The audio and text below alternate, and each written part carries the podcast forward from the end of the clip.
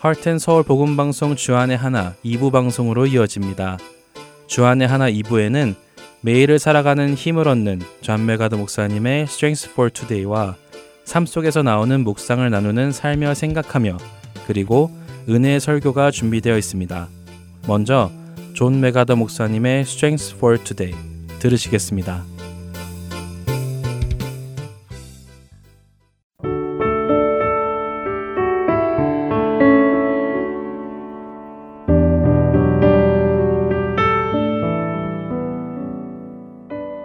애청자 여러분 안녕하세요. 존 맥아더 목사님의 Strength for Today 진행의 송하영입니다. 우리가 소유한 모든 것은 하나님께서 주신 것입니다. 그 소유가 많든 적든 간에 우리는 하나님이 주신 그것들을 지혜롭게 사용하고 누려야 합니다. 어떻게 하면 우리는 우리에게 주신 소유들을 하나님이 보시기에 지혜롭게 사용할 수 있을까요? 오늘 Strength for Today의 제목은 지혜로운 청지기입니다. 너희를 위하여 보물을 땅에 쌓아두지 말라. 마태복음 육 장 십구 절 말씀입니다. 우리의 재산은 하나님으로부터 오는 것입니다. 우리는 단지 하나님이 주신 그 재산을 지혜롭게 관리하는 청지기의 역할을 감당할 뿐이지요. 우리가 잘 아는 감리교의 존 웨슬리는 하나님을 섬기는 데 삶을 바친 하나님의 사람이었습니다. 그런데 이 존 웨슬리에 대해 대중에게 잘 알려지지 않은 것이 있는데요.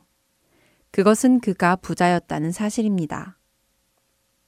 그가 소유한 부의 대부분은 그가 작사한 찬송가와 그 외의 작품 활동들을 통해서 얻은 것들인데요. 기록에 의하면 존 웨슬리는 당시 사만 파운드 상당의 거금을 기부한 적도 있다고 합니다. 그만큼 부유했다는 것이지요. 하지만 놀랍게도 그가 죽었을 때 그의 총 자산은 이십팔 파운드에 불과했다고 합니다. 그것은 그가 자신의 전 재산을 주님의 일을 하는 데 사용하였기 때문이었습니다. 존 웨슬리와 같은 믿음의 자녀들이라고 해서 재산이 많거나 부유한 것이 잘못된 것은 아닙니다. 구약과 신약 말씀 모두 우리가 돈, 땅, 가축, 집, 의복 등을 정당하게 소유하는 것에 대한 권리를 인정하고 있습니다. 하지만 이러한 자산들에 대해 우리는 과연 얼마나 당당하게 우리의 소유권을 주장할 수 있을까요? 신명기 팔 장 십팔 절은 그가 내게 재물을 얻을 능력을 주셨습니다. 라고 하였습니다. 이는 우리가 얻은 재물들은 우리의 수완으로 얻어진 것이 아니라 오로지 하나님께서 우리에게 재산을 모을 수 있는 능력과 여러 여건들을 허락하셨기에 얻을 수 있었다는 것을 뜻합니다. 우리에게 잘 알려진 욥의 이야기를 보면 욥은 대단한 부자였습니다. 신학자 글리스나처는 욥이 그 당시 그 지방에서 가장 부유한 사람이었으며 오늘날로 치면 월스트리트 주식시장을 석권하고 있었을 정도의 재력가였을 것이라 하였습니다. 욥은 유능한 사업가이자 훌륭한 모범 시민이며 유복한 가족의 가장이었던 것이지요. 그는 분명 그 지역에서는 최고의 경제적, 사회적 입지를 누리고 있었을 것이었습니다. 그러나 그러한 욥도 결코 스스로 부를 얻은 것은 아니었습니다. 하나님께서 그를 보호하시고 그를 복되게 하셔서 그의 소유물이 땅에 넘치게 되었다고 기록되어 있지요. 고린도전서 사 장 칠 절 말씀에서 사도 바울은 내게 있는 것 중에 받지 아니한 것이 무엇이냐? 라고 묻습니다. 욥도 소유하고 있는 그 많은 것들 중에 그가 하나님으로 받지 않은 것이 없었던 것이지요. 이처럼 우리가 소유하고 있는 모든 것들은 하나님께로부터 온 것입니다. 그렇다면 하나님께로부터 받은 것들은 우리는 어떻게 누려야 할까요? 가족을 부양하고 미래를 계획하고 안정적인 투자를 하고 사업을 운영하면서 구제하고 하나님의 일을 후원하는 것은 모두 올바른 소유의 모습입니다.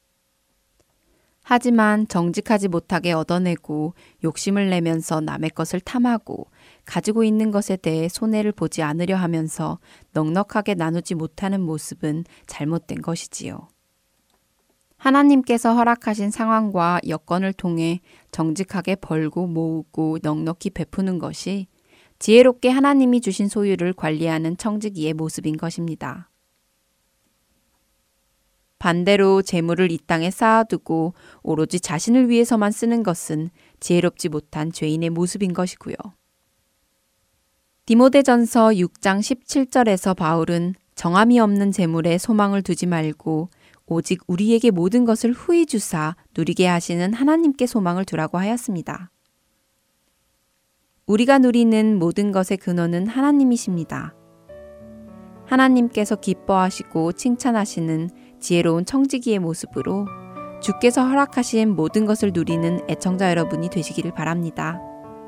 오늘 Strength for Today 마칩니다. 안녕히 계세요.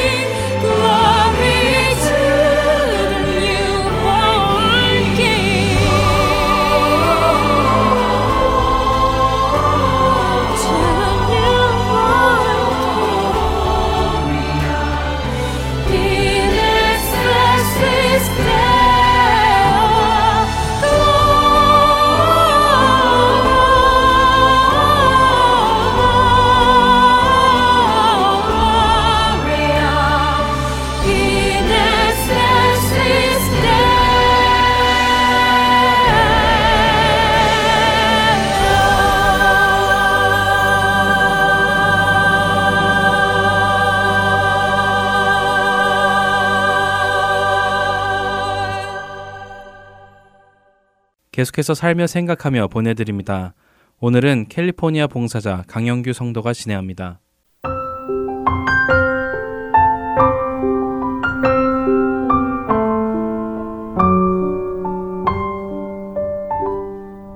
얼마 전 고난은 하나님의 부르심이라는 설교를 듣고 난 후 정말 그렇구나 하는 일들이 계속 생기기 시작했습니다. 마음에 걸리는 몇 가지 일들, 걱정들이 현실화되어 가기도 하고 갑자기 친구의 소천도 있었습니다. 경제는 날로 어려워지고 아이들의 문제도 풀릴 듯 풀리지 않고 있습니다. 이런 경우 자신이 무엇을 잘못했는지 하나님 앞에 지은 죄를 돌아보는 시간을 갖게 됩니다. 하나님보다 세상 것을 더 사랑한 죄, 하나님보다 돈을 더 무서워한 죄, 거룩하지 못한 죄, 게으른 죄 등등 너무나 많은 죄들을 회개해가며 환난이 지나가기를 엎드려 기다리게 됩니다. 보통 시련이 다가오면 저는 그동안 드문드문 읽어오던 성경을 엄청난 양과 시간을 들여 읽어나가며 오가는 길에는 찬양 외에는 듣지 않고 혹여나 좋지 않은 방송을 볼까 조심하며 살아갑니다. 이번에도 먼저 잘못한 것이 있는지 돌아보는 시간을 가졌습니다. 예전에 비해 회개의 시간은 빠르게 지나간 것 같습니다. 그리고 얼마 전 소천한 친구가 도전했던 매일 묵상을 올리고 방송을 해보라는 말을 유언처럼 듣고 매일 묵상을 하고 있었던 터라 전보다 갑자기 밀린 숙제하듯 성경을 몰아 읽지도 않았습니다. 기도를 해봐도 현재의 문제를 해결해 주시라고 입을 열기도 전에 저의 마음에는 하나님의 나라를 구하는 기도가 먼저 떠오릅니다. 그것은 어쩌면 먼저 그 나라와 그 의를 구하면 다른 것은 자연히 더하여 주실 것이라는 설교에 물들어 있어서 나온 것일 수도 있지 않았을까 싶기도 합니다. 그래도 자연적으로 기도는 내 문제가 아닌 하나님, 제가 어떤 기도를 할까요? 혹은 누구를 위한 기도를 할까요? 하는 기도가 나오기 시작했습니다. 그렇게 한 달이 지나고 다니던 교회에서 시작한 삼 주 특별 새벽 기도도 억지로가 아닌 기쁨으로 갈 수 있는 날에 가기도 하며 기도의 시간이 전보다 많아진 것은 사실입니다. 그러나 마음 안에 특별한 깨달음이나 더 큰 은혜 혹은 현 문제의 해결책이 보이지 않는 그런 시간들을 지나가고 있었습니다. 그렇다고 딱히 하나님 앞에 조급하게 빨리 응답을 주시라는 마음도 생기지는 않았습니다. 보통 열심히 기도하고 열심히 말씀을 읽으면 상황이 바뀔 거라는 위안과 평안이 오곤 했습니다만 이번에는 상황이 변할 것 같은 조짐도 없습니다. 그런 가운데서도 나가서 찬양을 인도하기도 하고 제자 훈련을 인도합니다. 몇 달 정도를 제 얼굴을 보면 걱정을 하시던 많은 분들이 요즘은 얼굴이 많이 좋아졌다고 하십니다. 그런가 하고 보니 힘들어하던 얼굴에 화색이 돌아온 것도 같습니다. 매일 머리를 싸매고 걱정하던 습관도 없어진 것 같습니다. 무엇보다도 예배와 찬양이 기쁨으로 다가오는 것을 느낍니다. 이렇게 변화된 것이 언제였었는지 생각해 보니 얼마 전 우리 아이들의 찬양 특송하는 것을 보고 그 중에 딱히 우리 아이를 집어내어 그 노래 잘하는 아이가 집사님 딸이지요? 하며 물어본 때 느꼈던 것이 있었음을 생각해내게 되었습니다. 저의 딸을 보고 그 아이가 저의 아이라고 사람들이 생각하는 것, 그 사실이 제 마음에 기쁨을 주는 것을 보며 그렇다면 하나님께서도 나를 보고 사람들이 아, 그 사람 하나님의 자녀구나 라고 생각하게 될 때에 얼마나 기쁘실까 하는 마음이 들었습니다. 그러나 그것은 제가 착한 행실을 하는 것에 대한 문제가 아니었습니다. 물론 선한 일을 행하여야 하지만 근본적으로 그 선한 일을 하는 제 안의 마음의 문제, 더 나아가서 그 일에 대한 저의 성품의 문제임을 깨닫게 되었습니다. 예수님이 하신 일을 닮아가는 삶을 사는 것이 아니라 예수님의 성품을 닮아가는 것이 하나님께서 진정으로 제게 원하시는 것임을 깨닫게 됩니다. 그것을 깨달은 후 드린 기도는 하나님, 교회 다닌 지 오래됐는데 사실 예수님의 성품을 잘 모릅니다. 부끄럽게도 일에만 집중하느라 일이 안 되면 해결책을 위해 기도는 했고 또 노력을 했지만 제 얼굴에는 그로 인한 고통으로 일그러진 그런 모습으로 살아왔네요. 이제는 일이 아닌 성품이 변화되는 삶을 살고 싶습니다. 가르쳐 주십시오. 라는 기도였습니다. 다음 세대들이 교회를 떠나는 것은 말씀처럼 사는 부모 세대들이 없기 때문이라는 말을 들었습니다. 부끄럽지만 그런 이유에는 저와 같이 겉으로만 행위로만 예수님을 따르는 척했던 자들의 위선 때문이었음에 책임감을 느낍니다. 어른들의 위선에 지친 아이들로 오히려 주님을 떠나게 한 것임을 느끼게 됩니다. 우리의 행위 안에 예수님의 성품을 나타내지 않는다면 그 어떤 선한 행동도 가식임을 자녀 세대들이 먼저 알게 될 것입니다. 나의 행동 안에 예수님의 성품이 먼저 나타나기를, 그래서 나를 통하여 내가 아닌 내 안에 계신 예수님, 그리고 나아가 그 아들을 보내신 하나님을 나타낼 때 하나님께서 진정으로 기뻐하시는 제가 될 것을 알게 됩니다. 팔복을 듣고 공부하며 이 땅에 복을 받으려 생각했던 제게 그 안에 복이 있나니 하신 말씀이 세상의 복이 아닌 하나님의 기쁨을 말씀하심을 느끼며 그 기쁨 때문에 이 땅에 오신 예수님의 성품을 닮아가며 이 땅에서의 기쁨을 찾는 자가 아닌 하늘의 기쁨을 찾는 자가 되기를 소망합니다. 하나님, 그동안 살며 신앙이라는 이름 가운데 보이려고만 했던 외식하는 자들의 모습이 제 안에 있었음을 알게 해주시니 감사드립니다. 저의 삶이 무엇을 마시든지 먹든지 하나님의 영광을 위해 하라는 말씀이 이 땅에 오셔서 하나님의 영광 외에는 구하지 않으신 예수님의 성품을 따르라는 말씀이셨음을 이제야 알게 되었습니다. 하나님의 자녀된 삶을 행동으로가 아닌 성품이 변화됨으로 살아가는 제가 되어 하나님의 자녀라 세상에서 부름받을 때 제가 아닌 하나님이 영광 받으시는 그런 삶을 살아갈 수 있도록 나는 죽고 주만 사는 삶 살게 인도하여 주시옵소서. 예수님의 이름으로 기도드렸습니다.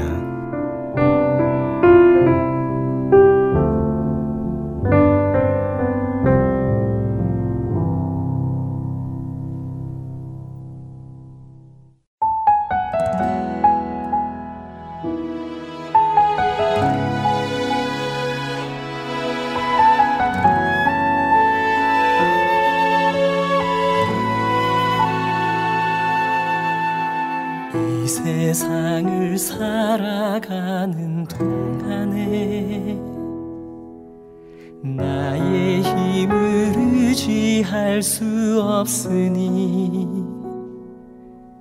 기도하고 낙심하지 말 것은 주께서 참 소망이 되심이라.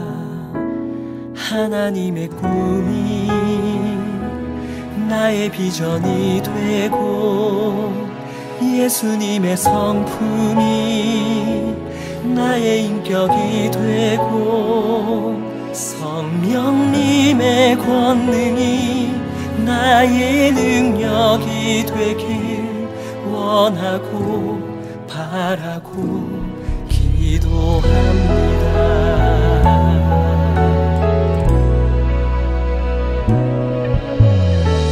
세상을 살아가는 동안에 나의 힘을 의지할 수 없으니 기도하고 낙심하지 말 것은 주께서 참 소망이 되시니라. 주의 길을 걸어가는 동안에 세상에 거두지할 수 없으니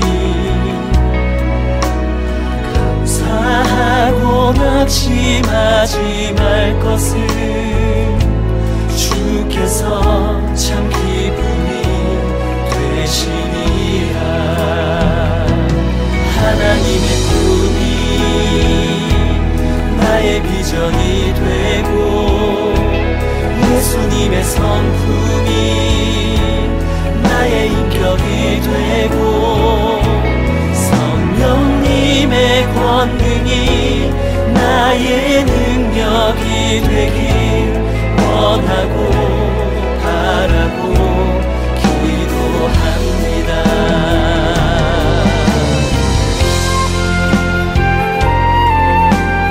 Thank you.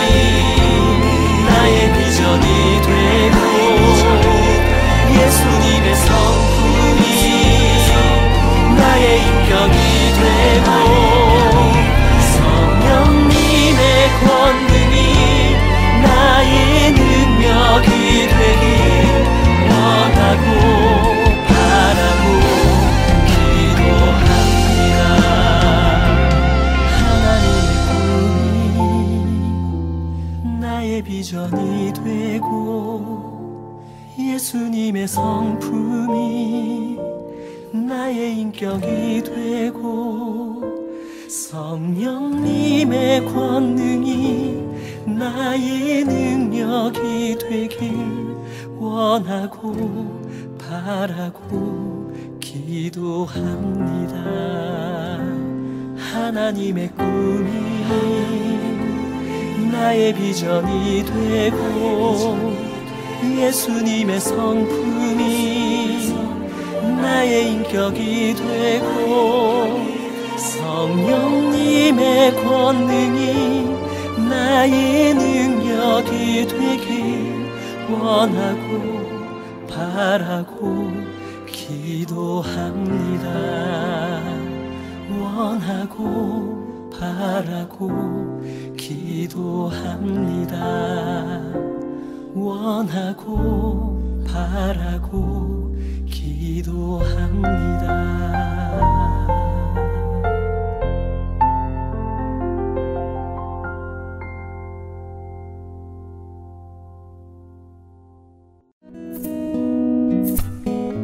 하트앤 서울 복음방송이 유튜브 방송을 시작했습니다. 유튜브 검색창에 한글로 하트앤 서울 복음방송을 입력하신 후 검색하시면 일 부에서 사 부까지의 방송을 모두 청취하실 수 있습니다. 채널을 구독하시고 알림도 설정하세요. 그럼 이제 유튜브에서 만나요. 너무너무나도 좋아해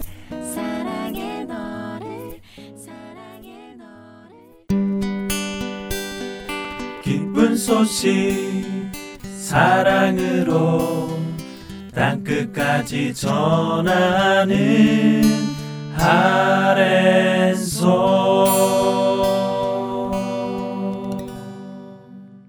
은혜의 설교 말씀으로 이어드립니다. 오늘은 서울 베이직교회 조정민 목사님께서 빌립보서 이 장 오 절부터 십일 절까지의 본문으로 충격적인 하향성의 삶이라는 제목의 말씀 전해주십니다.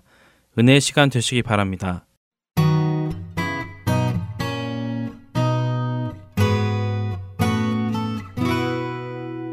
우리는 나이가 점점 들게 되면은 과거에 우리가 보던 관점들이 바뀌게 되고 생각들이 이렇게 바뀌게 됩니다. 예수님을 믿고 나서 우리가 받아들이는 성탄절의 의미와 신앙이 점점 시간이 지나면서 성탄의 절기를 돌아보는 의미는 같을 수가 없는 것이죠. 단적으로 말한다면 그냥 마냥 즐겁기만 한 그런 절기라기보다는 우리의 마음속에 예수님의 마음을 한번 이렇게 짚어보고 헤아려보는 그런 시간이 되는 것이죠. 왜 우리는 그분이 이 땅에 오셔야 했나? 하나님이 왜 이 땅에 오셔야 하나? 한번 근본적인 이렇게 질문을 갖게 되는 그런 시간이었으면 하는 것입니다. 왜 굳이 이렇게 오시지 않으면 안 되나? 이곳이 어떤 곳인지 잘 아는데 환영받지 못하는 곳인데 와서 어쩌면 박해받고 끝내 벌거벗긴 채 십자가에서 죽어야 되는데 왜 이곳에 꼭 오셔야만 하는가? 우리가 낮은 곳으로 잘 안 가잖아요. 조금만 뭐 힘든 곳 요새 누가 가려고 합니까? 요새 뭐 아주 그냥 직업 현장에서 이십 대, 삼십 대가 사라졌대요. 왜? 힘드니까. 나 그런 일 안 하겠다는 거니까. 대접받지 않으면 나는 그런 일 못 하겠다는 거니까. 근데 우리가 그렇게 대접받을 수 없는 곳, 그야말로 막 체면이 다 구겨지는 곳, 가서 조롱받는 곳, 그런 곳에 굳이 갈 이유가 뭐가 있겠어요? 그리고 끝내 생명의 위협에 시달리다가 덜컥 죽고 마는 그곳에 굳이 가야 할 이유가 뭐 있겠어요? 그래서 우리는 예수님께서 이 땅에 오신 목적을 정확히 모르면은 자꾸 그분하고 관계를 이상하게 맺는 게 그런 기이한 일이 생기는 거예요. 소위 말해서 예수님과의 관계의 첫 단추가 잘못 꿰어지게 되는 것입니다. 그분이 왜 오셨냐는 목적을 분명하게 알아야 그분과 정상적인 관계가 시작이 될 텐데 그분이 우리에게 오신 목적을 잘 이해를 못하면 자꾸 빗나가기 시작하는 거죠. 그분은 이 땅에 오셔야 할 이유를 분명하게 갖고 오셨습니다. 위에서 아래로 내려오셨어요. 하늘에서 땅으로 내려오셨습니다. 내려오는 목적이 없이 내려오겠습니까? 예를 들어서 우리가 무슨 땅 속에 광석이 있다고 칩시다. 그게 뭐 석탄이 됐건 금이 됐건 다이아몬드가 됐건, 그러면 그 땅 속에 그 가치 있는 광물의 가치 때문에 길을 내서 뚫고 내려간다고요. 그러면 내려가서 올라오는 목적이 없이 거기서 그냥 주저앉겠습니까? 아, 금광을 발견했다, 나는 다이아몬드 원석을 발견했다고 밑에서 살겠냐고요. 그걸 캐서 위로 올라오지 않겠어요? 근데 만약에 갱도에 누가 갇혀버렸다, 그러면은 우리는 딱 한 가지 목적으로 그 사람에게 다가가려고 애를 쓰는 것이죠. 그 사람 손에 무슨 지금 원석이 쥐어졌기 때문입니까?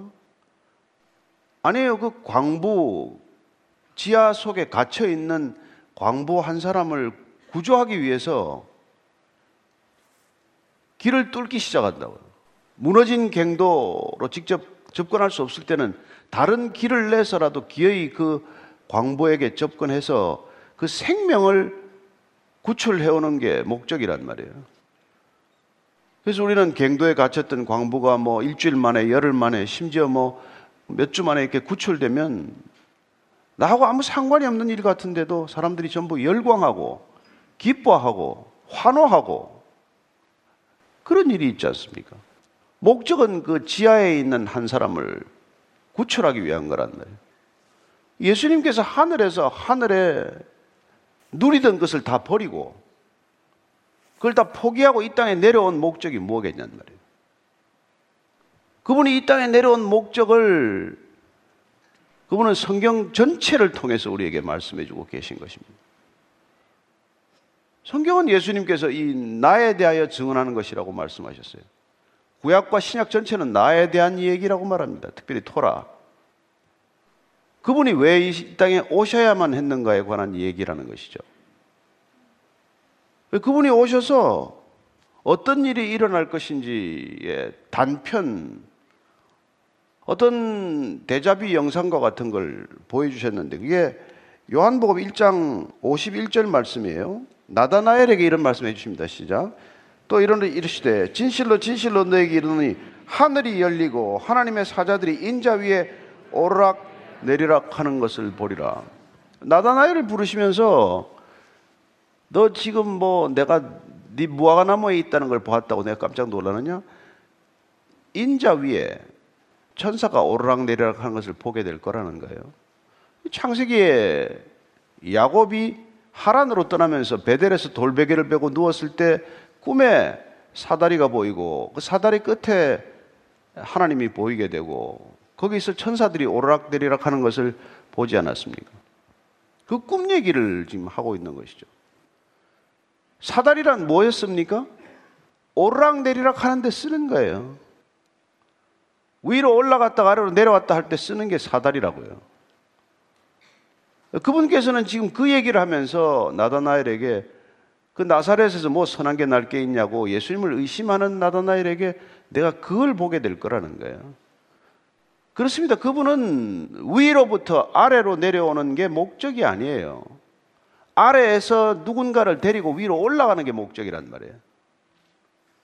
우리를 이 땅에서 위로 건져 올리는 게 목적이란 말이에요. 구원이란 이 땅에서 좀 잘 사는 게 아니란 말이에요. 구원이란 이 땅에서 여러분들의 뭐 팔자가 뭐, 뭐 고쳐지고 무슨 못 살다가 뭐 갑자기 무슨 뭐 떼부자가 되고 하는 그런 얘기를 하는 게 아니잖아요. 그거는 하늘에서 위로부터 내려온 자만이 하늘로 데려갈 수 있기 때문에 내려오셔서 그분이 우리를 위로 데려가겠다고 오신 거란 말이에요. 그 목적을 모르면 우리는 계속 예수 믿으면서 갈등이 끝나지 않아요.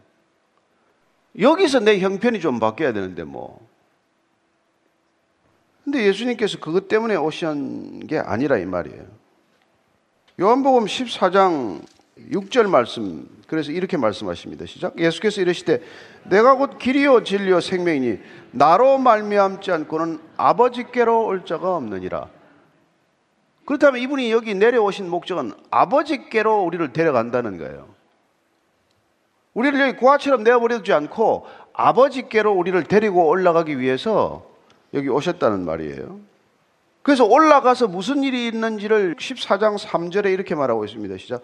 가서 너희를 위하여 거처를 예비하면 내가 다시 와서 너희를 내게로 영접하여 나 있는 곳에 너희도 있게 하리라.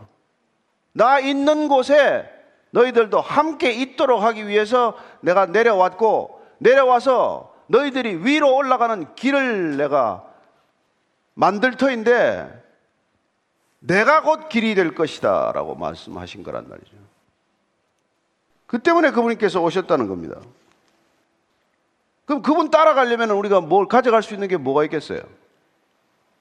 여기서 여러분들이 무슨 쌓은 커리어를 가져가겠습니까? 무슨 여러분들의 무슨 뭐 대단한 업적을 가져가겠어요? 살고 있는 살림살이 가재도구를 가져가겠습니까? 뭘 가져가시겠어요? 그러니까 그분이 우리를 어떻게 데려갈지를 알게 되면, 아, 우리가 여기서 지금 뭘 해야 되느냐, 그분 따라가기 위해서는 지금 무슨 일을 하다가 그분을 따라가야 되냐, 이거를 생각하게 되는 거죠. 그러니까 성탄절날 우리가 뭐 우리가 원하는 것들이 이루어질 거라고 생각하는 건 유아원이나 초등학교 때 생각이고, 적어도 좀 성인이 되어서 예수님을 우리가 알아간다면은 그분이 오셨다는 게 얼마나 큰 의미가 있고 무슨 정확한 의미가 있고 왜 우리가 이 절기에 그분의 오심을 기뻐해야 하는지를 다시 한번 깊이 생각하게 되는 것이죠. 사도 바울이 그걸 알았기 때문에 그래서 예수가 메시아다라고 하는 사람을 잡으러 다니는데 온 열과 성을 다했던 사람 아닙니까? 그러나 그가 정작 예수님을 만나고 보니까 아, 이분은 전혀 다른 분이구나. 그리고 이분이 오신 뜻을 알게 되었는데 그분의 오신 뜻을 알고 나니까 그분의 마음이 느껴졌단 말이에요. 누군가를 깊이 생각하면 그분의 마음이 느껴지게 돼 있어요. 여러분이 한 가지 골몰하게 생각을 하면 그 마음이 전해진단 말이에요. 왜 우리가 한 사람 놓고 기도를 뭐 며칠씩, 몇 달씩, 몇 년씩 기도를 합니까? 그 사람의 마음을 돌려놓기 위한 것이죠. 그래서 오늘 빌립보서 이 장 오 절 말씀에 사도 바울이 깨닫고 나서 눈에 비늘이 벗겨지고 나서 그는 뭐 토라에 관한 전문가 아니에요. 가르치는데 흠이 없고 율법에 흠이 없고 그는 너무나 자신만만한 사람이었지만은 예수님 만나고 나서 그게 아니라는 걸 알겠단 말이에요. 그래서 아무리 그가 성경을 통달하고 아무리 성경을 다 외우고 아무리 성경을 잘 가르쳐도 그게 하나님을 대적할 수 있다는 사실 앞에 그는 너무나 큰 충격을 받고 눈이 멀다시피 한 것이죠. 그래서 오늘 이 빌립보 교회를 향해서 첫 번째 그는 이렇게 말하는 것이죠. 이 장 오 절 말씀입니다. 시작. 너희 안에 이 마음을 품으라 곧 그리스도 예수의 마음이니. 예수 믿는 건 여러분 무슨 일을 하는 게 아니란 말이에요. 그분의 마음을 아는 거란 말이에요. 그분의 마음을 품는 거란 말이에요. 성경 읽어야죠. 성경 공부하십시오. 그러나 그게 본질이 아니에요. 그게 중요한 게 아니에요. 의미가 없다는 게 아닙니다. 전도하고 선교하는 게 중요한 일이에요. 그러나 그게 먼저가 아니라는 것입니다. 먼저 그분의 마음을 품으라는 게 마음을. 여러분 사랑하는 게 뭡니까? 그분의 마음을 먼저 아는 거 아니에요. 우리는 마음에 별로 비중을 안 두고 살 수 있어요. 그 사람에 대한 마음을 두지 않고도 우리는 그 사람을 위해서 평생 일할 수 있습니다. 우리는 그 회사를 사랑하지 않고도 얼마든지 평생 월급 받고 일할 수 있어요. 우리는 그 일에 대한 마음이 없이도 전문가가 될 수 있습니다. 그러나 적어도 하나님의 일에 관한, 하나님에 관한 하나님의 마음을 모르고서는 어떤 일도 하나님의 일이 되지 않는단 말이에요. 기독교만큼 일을 많이 하는 종교가 어디 있어요? 중요한 건 뭡니까? 그분의 마음으로 일하는 게 중요한 것이고 그분의 마음을 아는 게 일보다 더 중요한 건데 우리는 그분의 마음을 놓친단 말이에요. 그분이 이 땅에 일하러 오지 않았습니다. 여러분 사람 구하는 게 일입니까? 생명을 구하는 게 일이에요? 애가 물에 빠졌으면 그 빠지는 게 일입니까? 일 뭐 플래닝을 하고 무슨 계획을 짜서 그 일을 합니까? 그 마음이 있으면 그냥 뛰어드는 거란 말이에요. 아, 이제 가서 뭐 수영을 좀 배우고 해야지. 그게 아니란 말이에요. 사도 바울은 일에 관한 한 탁월한 사람이고 일에 관한 한 누구도 그를 쫓을 수 없고 누구와 비교할 수 없을 만큼 전문가고 그런 사람이지만 그가 아 내가 놓쳤던 건 예수 그리스도의 마음을 놓쳤구나. 그게 지금 교회를 향해서 말하는 거예요. 그분의 마음을 품어라. 마음을 품어라. 여러분 그리스도인이 된다는 건 그리스도의 마음이 우리 안에 머무르는 거란 말이에요. 무슨 일이 먼저가 아니란 말이에요. 그래서 예수의 마음을 아는 것. 그 마음은 여러분 사랑으로 가득한 마음 이상도 이하도 아니에요. 그냥 사랑하는 거란 말이에요. 그래서 우리가 하나님은 사랑이다 그런 얘기를 하는 거란 말이에요. 그리고 오늘 바울이 이제 이렇게 얘기하는 거예요. 육 절부터 팔 절까지입니다. 시작. 그는 근본 하나님의 본체시나 하나님과 동등됨을 취할 것을 여기지 아니하시고 오히려 자기를 비워 종의 형체를 가지가 사람들과 같이 되셨고 사람의 모양으로 나타나서 자기를 낮추시고 죽기까지 복종하셨으니 곧 십자가에 죽으심이라. 그는 예수가 메시아다 이걸 절대로 안 믿었던 사람이에요. 그러나 알고 보니까 그분의 마음이 쑥 우리 안에 들어오니까 아 그분은 하나님의 본체구나 이걸. 여기 본체라는 말의 원래 뜻은 모양과 형상이에요. 하나님은 모양과 형상이 없습니다. 영이시니 영은 모양이 없고 형상이 없어요. 그러나 예수님은 하나님의 모양이요 하나님의 형상이란 말이에요. 이걸 알게 된 거란 말이에요. 그래서 예수님이라는 형상을 보면 그분의 모양을 보면 모양이 없으신 하나님을 알 수 있다 이 얘기란 말이에요. 아 그분은 하나님과 동등된 하나님과의 동일한 존재 둘이 아니라 하나인데 그 동등됨을 취할 것으로 그걸 자기의 권리로 붙들지 않으셨단 말이에요. 첫째 하나님의 예수님은 하나님의 모양이다. 본체다. 두 번째 그는 하나님과의 동등됨을 고집하거나 주장하지 않는다. 여러분 우리가 조금만 뭐 윗사람들하고 알면 얼마나 그 사람 아는 티를 냅니까? 나 뭐 청와대 누구를 안다. 나 뭐 그 뭐 연예인 누구를 안다. 뭐 좀 알기만 해도 그러는데 또 우리 아버지가 누구면 뭐 그 아버지가 누구라는 거 기어이 누군가 알게 하지 않아요? 근데 예수님은 하나님과 동등된 성부 하나님과 성자 하나님의 동등된 관계지만 그러나 그걸 기득권, 그걸 내 권리, 나를 드러내는데 그걸 고집하지 않으셨다는 거예요. 따라서 그분은 아래로 내려오신 까닭은 뭐가 부족해서 온 것도 아니고 무슨 선전하러 온 것도 아니고 나를 광고하러 온 것도 아니고 내가 뭘 붙들러 온 게 취하러 온 게 아니란 말이에요. 그분은 여기서 이 땅에서 하나도 취할 게 없단 말이에요. 오직 우리 영혼을, 우리를 건져 올라가겠다는 일념, 우리를 사랑하기 때문에 우리를 건지셔서 우리와 같이 아버지 집에 거하고 싶다는 일념 그걸로 오셨을 뿐이란 말이에요. 그리고는 오히려 자기를 비워 종의 형체를 가졌대. 자기를 비웠대. 비웠대. 여러분 하나님은 안에 뭐 없는 게 없잖아요. 모든 것이 완벽하고 완전하고 가득하지만 그분께서는 다 비워버리셨단 말이에요. 그래서 그분은 붙드는 대신에 놓아버렸고 채우는 대신에 비워버렸고 그래서 낮아지심, 비우심, 포기하심 이게 그분의 종의 형체를 취한 이유란 말이에요. 그래서 가장 낮은 곳으로 오셨다 이겁니다. 이 땅에 몸을 풀 데가 없어서 마리아가 그냥 고생하는 틈에 첫 호흡을 하신 거란 말이에요. 근데 이렇게 비참한 모습으로 올 거라는 걸 누가 몰랐나요? 예수님 오시기 칠백 년 전에 이사야를 통해서 말씀하셨어요. 멋진 뭐 백마 타고 오는 게 아니라 이런 모습으로 온다고 말씀한 거예요. 이사야서 오십삼 장 이 절에서 사 절까지입니다. 시작. 그는 주 앞에서 자라나기를 연한 순 같고 마른 땅에서 나온 뿌리 같아서 고운 모양도 없고 풍채도 없은즉 우리가 보기에 흠모할 만한 아름다운 것이 없도다. 그는 멸시를 받아 사람들에게 버림받았으며 간고를 많이 겪었으며 질고를 아는 자라. 마치 사람들이 그에게서 얼굴을 가리는 것 같이 멸시를 당하였고 우리도 그를 귀히 여기지 아니하였도다. 그는 실로 우리의 질고를 지고 우리의 슬픔을 당하였거늘 우리는 생각하기를 그는 징벌을 받아 하나님께 맞으며 고난을 당한다 했더라. 이런 꼴을 당하려고 오셨단 말이에요. 그걸 우리가 뭐 예수님 오셨다고 무슨 뭐 아무리 노래를 부르고 무슨 뭘 찬양을 하고 뭘 소동을 떨 일이 아니란 말이에요. 그분이 무엇 때문에 오셨나? 와서 어떤 고난을 받기 위해서 오셨나? 우리 이걸 이제 뭐 고난받는 종의 노래, 고난받으러 오신 분이니까.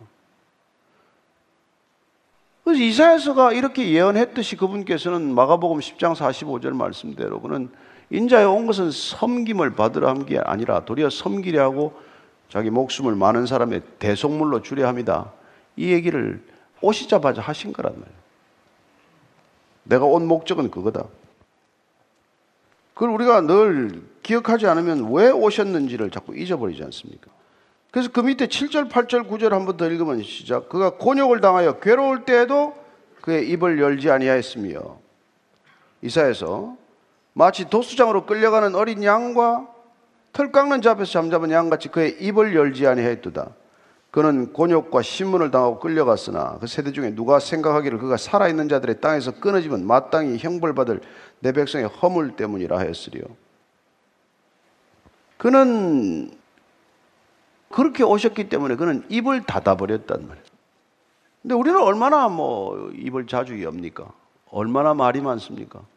조금만 뭐 억울한 일을 당해도 못 견디잖아요. 조금만 뭐 불이익을 당해도 못 참지 않습니까? 교회에서조차도.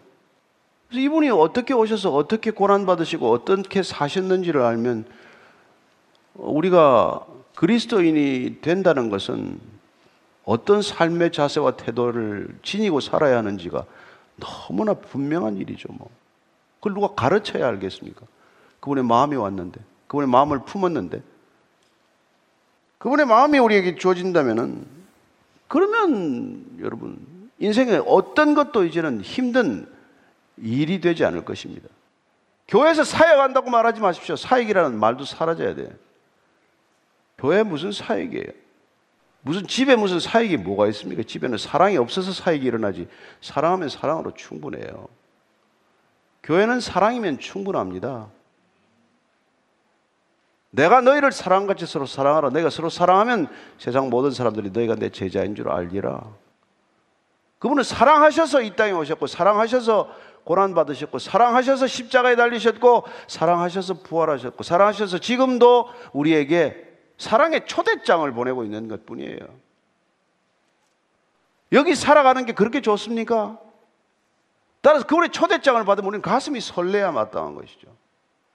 우리가 무슨 뭐 귀한 결혼식에 초대만 받아도 날짜를 세아리는데, 그분이 길을 놓으시고 위에서 아래로 내려오셔서 아래로 위로 올라가는 길을 놓으셨기 때문에 우리는 그 길을 갈, 떠날 채비를 아는 사람이란 말이에요. 그래서 이 땅에서 무거운 걸 만들지 않아야 된단 말이에요. 뭘 쌓는 걸 그렇게 좋아해서는 안 된단 말이에요. 그분이 마땅히 주장할 수 있는 기득권을 다 내려놓으셨고, 마치 왕이 왕좌에서 내려오듯 왕이 왕의 왕관을 벗어버리듯 그는 그가 당연히 누릴 수 있는 걸 다 버리셨고, 그리고 그는 그분 안에 있는 모든 걸 다 비워버리셨고, 우리를 위하여 그분께서는 기꺼이 목숨까지 내려놓으셨기 때문에 길이 하나 열린 거란 말이에요. 길이 뚫렸단 말이에요. 따라서 우리가 도저히 이 땅에서 하늘로 갈 수 있는 길이 없는데 그분이 길이 되셔서 길을 놓으셨고 길을 여셨기 때문에 우리는 그분을 따르기로 결정하는 것이고, 그분의 초대, 나를 따르라고 하는 것은 이 땅에서 빙빙 돌아다니는 길이 아니라 위로 가는 길을 안내하는 인도자가 되라고 우리를 부르신 거란 말이에요.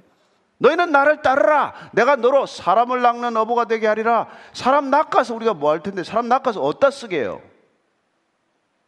그분이 뚫으신 위로의 길로 같이 초대해서 같이 가고자 하는 거란 말이에요.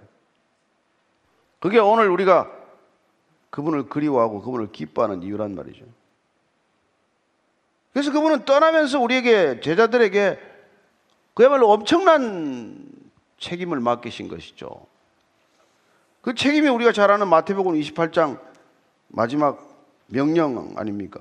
이십팔 장 십팔 절부터 이십 절까지 다시 읽습니다. 시작. 예수께서 나와 말씀하여 이르시되 하늘과 땅의 모든 권세를 내게 주셨으니 그러므로 너희는 가서 모든 민족을 제자로 삼아 아버지와 아들과 성령의 이름으로 세례를 베풀고 내가 너희에게 분부한 모든 것을 가르쳐 지키게 하라. 볼지어다 내가 세상 끝날까지 항상 너희와 함께 하리라. 약속하신 것이죠. 위로 가는 길이 열렸으니 그 위로 가는 길을 너희들이 안내하는 안내자가 되지 않겠나? 셰르파가 되지 않겠냐? 가이드가 되지 않겠냐? 가이드의 일을 갖다 꼭 무거운 책임으로 받아는 사람이 있어요. 여러분, 책임이라기보다는 얼마나 큰 특권입니까? 여러분, 우리에게 누가 어떤 일을 주느냐에 따라서 성가신 일이 될 수도 있고 영광스러운 일이 될 수도 있어요. 우리가 뭐 한번 만나기도 어려운 사람이 우리한테 무슨 부탁을 하면 그건 책임이 아니라 어마어마한 특권 아니에요, 특권. 자녀를 기르는 게 책임입니까? 특권입니까? 책임으로 기르는 부모는 기쁨이 없겠죠. 그러나 특권으로 여기는 부모는 얼마나 큰 기쁨이에요. 우리가 주님께서 우리에게 그런 특권을 맡기셨단 말이에요. 네 하나 오는 것으로 만족하지 말아라. 가라! 가서 모든 족속으로 제자를 삼으라. 그리고 위로 가는 길로 안내하라는 것입니다. 이 땅에서 헤매지 말고. 그리고 그분께서는 하늘과 땅의 모든 권세를 가졌다고 말합니다. 우리는 아 예수님은 하늘의 권세는 가졌는데 땅은 권세가 좀 부족한 거 아닌가? 그래서 내 일이 이렇게 잘 안 풀리는 거 아닌가? 뭐 이렇게 생각할 수도 있겠죠. 왜냐하면 사탄도 예수님을 유혹할 때 내게만 절하라. 그러면 천하 만국의 영광을 다 내게 주겠다고 보여줬으니까 땅의 영광, 땅의 권세는 사탄이 가지고 있는 거 아닌가? 아니에요. 걔는 속이는 자예요. 속이는 자. 다 주지도 않지만 조금 맛보기만 하지만 맛봤다가는 중독이 되거나 생명을 잃어버려요. 그래서 이 땅에서 그 유혹에 넘어가면은 하늘로 가는 길도 보이지 않을 뿐만 아니라 하늘로 갈 수 있는 에너지를 다 잃어버리게 돼 있어요. 왜 여러분 땅의 것을 추구하다가 하늘의 것을 놓치겠어요? 땅에 속한 걸 너무 추구하다 보면은 하늘에 갈 수 있는 기회를 잃어버리거나 하늘에 갈 수 있는 비전을 놓치거나 하늘에 갈 수 있는 능력을 잃어버린단 말이에요. 너무 거기 빠져들어서는 안 된다 그 얘기죠. 그래서 그분께서는 아 하늘과 땅의 모든 권세를 내가 가졌으니 너희는 마음 놓고 가라는 거예요. 마음 놓고 가라. 그분이 오셔서 오늘 우리에게 주시고자 하는 이 어마어마한 특권이나 권세를 우리가 그 본질을 잃어버리면은 우리는 여전히 예수님을 만나기 이전에 사도 바울처럼 열심을 다해서 살긴 사는데 하나님을 위한 게 아니라 하나님을 대적하는 삶이 되고 말겠죠. 이 땅에는 그분께서 집 한 채가 없으셔서 머리 둘 곳이 없으셨지만 내 아버지 집에 거처가 많아서 내가 너희들 거처를 미리 마련해 놓고 내가 다시 와서 너희들을 데려갈 텐데 성령을 보내주셔서 너희들을 하늘에 대한 꿈과 비전으로 가득 차게 할 텐데 그러면 너희들이 마음속에 그 꿈과 비전으로 기쁘게 여기서 잠시 머물렀다가 내 아버지 집으로 온다는 그 한 가지 일념으로 살다가 올 텐데 그것 때문에 온 거란 말이에요. 그러니까 저와 여러분들이 만약 예수 믿고 땅에서 뭐 안 풀리는 일을 위해서 계속 기도하고 해달라 그러면은 좀 죄송한 표현이지만은 아직도 산타클로즈한테 때를 쓰는 거나 마찬가지예요. 예수님을 산타클로즈로 아는 아이들은 뭐 머리맡에 양말도 걸어 놓을 수 있고 뭐 기도 제목을 써서 걸어 놓을 수도 있고 하겠지만 그리고 분명히 이 절기에 산타클로즈는 나에게 원하는 걸 갖다 주실 수 있는 분이야. 갖다 줄 거야. 그걸 지금도 우리가 그런 꿈을 꾸고 있는 거랑 마찬가지란 말이에요. 그러나 예수님께서는 오셔서 그런 복을 얘기하지 않으셨어요. 그분이 오셔서 우리가 추구해야 될 이 땅의 복이 아니라 마음이 가난해지는 복을 얘기하셨고 긍휼을 베푸는 복 마음이 깨끗하고 청결한 분. 누군가를 화평케 하는 법, 의로움에 줄이고 목이 바른 법, 그리고 심지어 의를 위하여 박해를 받는 복, 그런 복들을 우리가 추구를 해야 이 땅에서만 사는 인생이 아니라 하늘 가는 길이 뚫린다. 너희들은 이제는 하늘로 향한, 위를 향한, 영원을 향한 존재가 되었기 때문에 너희들이 아니고서는 이 땅에는 소망이 없다. 이 땅에 살아가는 사람은 땅의 것이 전부인 줄로 안다. 눈에 보이는 게 전부다. 그러나 너희들은 그게 아니다는 것이죠. 우리는 그분의 놀라운 초청을 받은 사람들인 줄로 믿으시기 바랍니다. 여기서 뭐 그렇다고 뭐 다 포기하고 골방에 들어박혀서 기도만 하라 이 얘기 아니잖아요. 여기서 하는 것들 열심을 다하십시오. 그러나 위로 가는 길이 열렸기 때문에 열심을 다하는 땅의 삶이 되기를 축복합니다. 위가 뭔지를 모르고 땅에서 헤매는 열심이 아니라, 죽도록 열심을 다했는데 나중에 보니까 빈손이네, 이런 소리 하는 게 아니라 위로 가야 할 목적이 분명하기 때문에 이 땅에 살아가는 일 분 일 초의 삶이 소중하고 그게 충실하고 충만한 삶이 되기를 축복합니다. 올해 못 이룬 일을, 이 땅의 일을 꿈꾸고 계획하는 것도 중요하겠지만, 그러나 내가 신앙생활을 하면서 아직까지도 정리되지 않은 게 뭐가 있나, 그분이 오셔서 이 땅에 주고자 하는 것을 나는 뭘 제대로 받지 못해서 아직도 이게 오락가락하고 있나, 나는 정말 주님을 진실로 따라가고 있는 참된 제자인가, 그걸 한 번 더 점검하는 시간이 이 성탄의 의미라고 저는 믿습니다.